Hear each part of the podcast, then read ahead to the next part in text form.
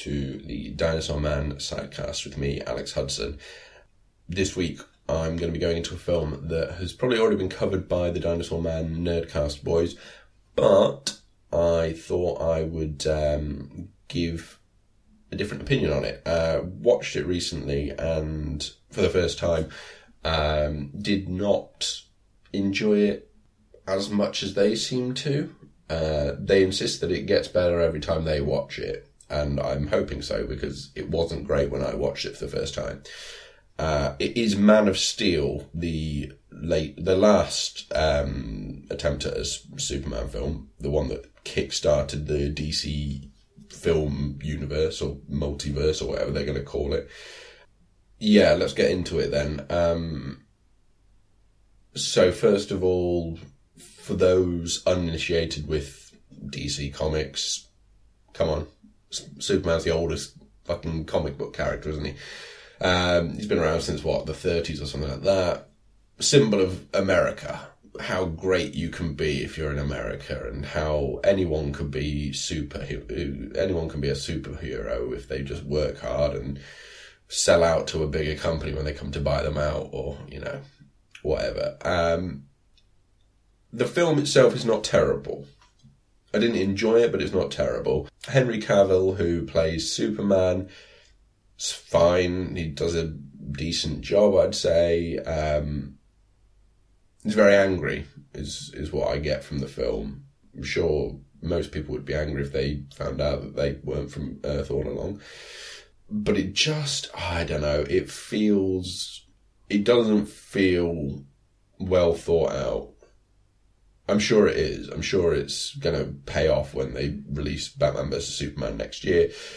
Um, but watching it for the first time, I was left with actually not that many questions. Uh, General Zod I found to be quite a sympathetic character, um, because actually all he was trying to do was save his race. So why is why is Superman insisting on killing him?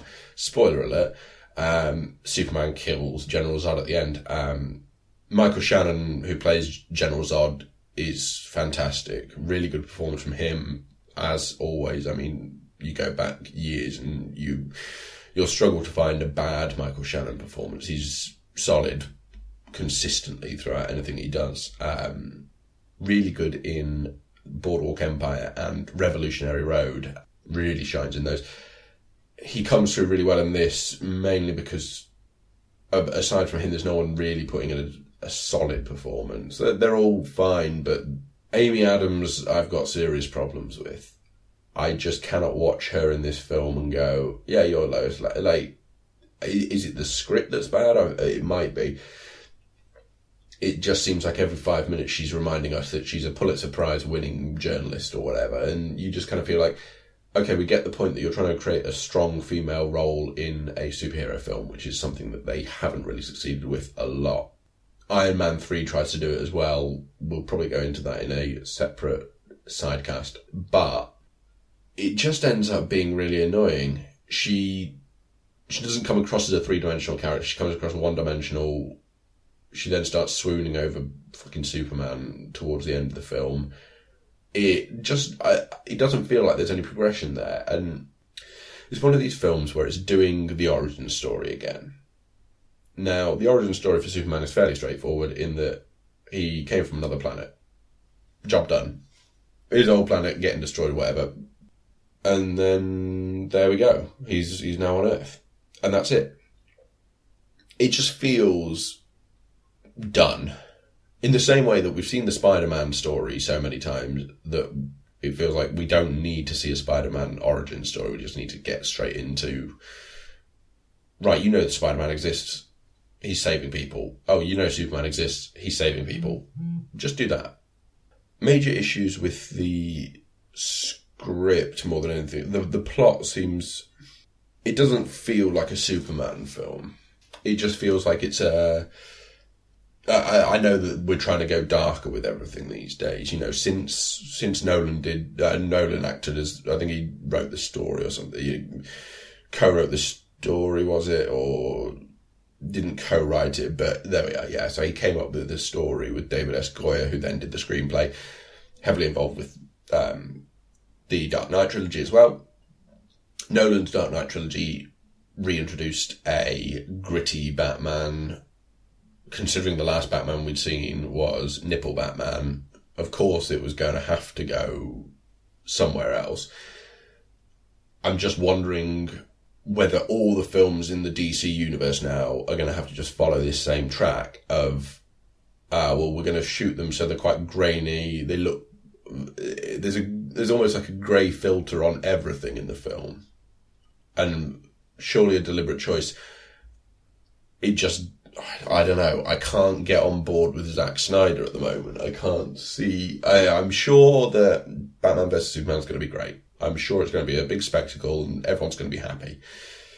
Not everyone. There will be fanboys who aren't happy. Of course there will. I'm looking forward to it personally. I think that Ben Affleck has got a really good chance to cement himself as the best Batman since Michael Keaton. Probably better than Michael Keaton. If he does it in the right, you know, each different Batman takes it a different way. But personally, I feel like so far there's only been one good portrayal of Batman in recent years, and that was Michael Keaton in what 1989. So, come on, guys, let's let's try and update that. And so I think Ben Affleck's got a really good chance. I just can't get on board with Zack Snyder as he spends far too long trying to make things look pretty. I think, and this film he really doesn't make look pretty. He makes it just look overcast all the time. It looks like there's just drizzle, constant drizzle in this film uh, which is actually my review of the film itself, just constant drizzle. In the same way that Watchmen and 300 were done in a very unique way, I can't really get on board with him as a director for anything. Uh, I, I know he's doing the Justice League films as well, or at least is involved with them in some way. I don't know if he's directing them, but it, I just feel like he as a director may not be someone I can even I can get on board with in any way at all at the moment. And this is coming from someone who has got a serious dislike for Sucker Punch. It was so so terrible. But yeah, the the film covers the necessary ground. They needed to do this film to set up the next one, to set up Batman versus Superman I can understand that. And so I know why it's done this way. It feels like there's so much wasted time. It feels like they spend way too long looking at Lois Lane as a character and not actually getting anywhere with her. It feels like it sort of falls short of what it's supposed to. Yeah, she's supposed to come across as a interesting character, and she just doesn't. She doesn't have anything going for her in my in my eyes. She she just seems a little bit one dimensional. And it just seems to be a franchise that they don't, again, a bit like uh, Fantastic Four, that just, I don't know, maybe it can't be done right at the moment. Maybe it's just not possible to get it quite working perfectly. In summary, though, it, you know, Michael Shannon plays a very good villain in it but actually, I think that he's probably quite a sympathetic character because you can kind of understand his reasoning behind what he's doing. Henry Cavill is fine as Superman. He's, you know, puts in a decent performance. Kevin Costner gets eaten up by a hurricane quite early on, so fine, get rid of him. Don't need him. I can still never understand why Russell Crowe's getting in stuff still. Can we stop pretending that he's decent? Yeah, so a necessary film. Not necessarily a good film, but a necessary film nonetheless. I'm more excited for Batman vs Superman, mainly for the addition of Batman, I'm guessing. Still not 100% convinced that Zack Snyder's the person to do it, but that's too late. You know, he's signed up for however many films. And I'm just a little bit worried now that every single film in the franchise is going to have to have this sort of grey hue to it to make sure that it follows this path that we've gone down with Batman, uh, with uh, Superman. As always, feel free to disagree with me on Twitter at DM Sidecast. I'm sure that there will be plenty of people, especially the ones from the Dinosaur Man Nerdcast, who will come on there and say, "Oh no, well you're wrong because of this, this, and this." And please tell me if I am, and I will gladly listen to you and probably ignore your points. But maybe we'll get into a debate. Maybe you'll win me round. Probably not. I'm quite strong-willed. Get in touch with me on Twitter. Keep subscribing on the uh, on the old iTunes. Um, yeah, so this should be we should be heading into sort of October now. Uh, if my releasing schedule goes sort of to plan. If that's the case, then it's great. And we've got a horror month lined up now that will sort of hopefully fall in quite nicely. We'll be doing I'll be doing two a week still, and covering films that you will have heard of definitely, um, but also some horror films that might have slipped under your radar. Started off the, this podcast with the Babadook, so I won't be covering that. But please, if you're looking for something to start off October with, you don't need to look any further than the Babadook. It's on the UK Netflix. It's fantastic. But yeah, October should be a good month for it. It'll be films. It might be fi- films from franchises you know, but not necessarily the films from the franchise you would have seen. Um, but also, I'm going to be looking at some more left field choices as well, which hopefully will open your eyes to a few new things. Uh, and then back to normal for November, and then December time, I think we'll be going into a Christmas period. So it'll be, there'll be at least four or five. Um, I'd imagine there'll be at least four or five episodes of Christmas films.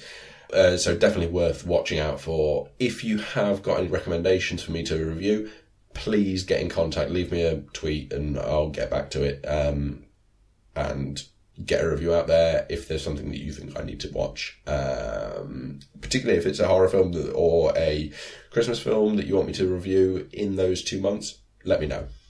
So, uh, this is the Dinosaur Man Sidecast. Thanks for listening. I've been Alex Hudson.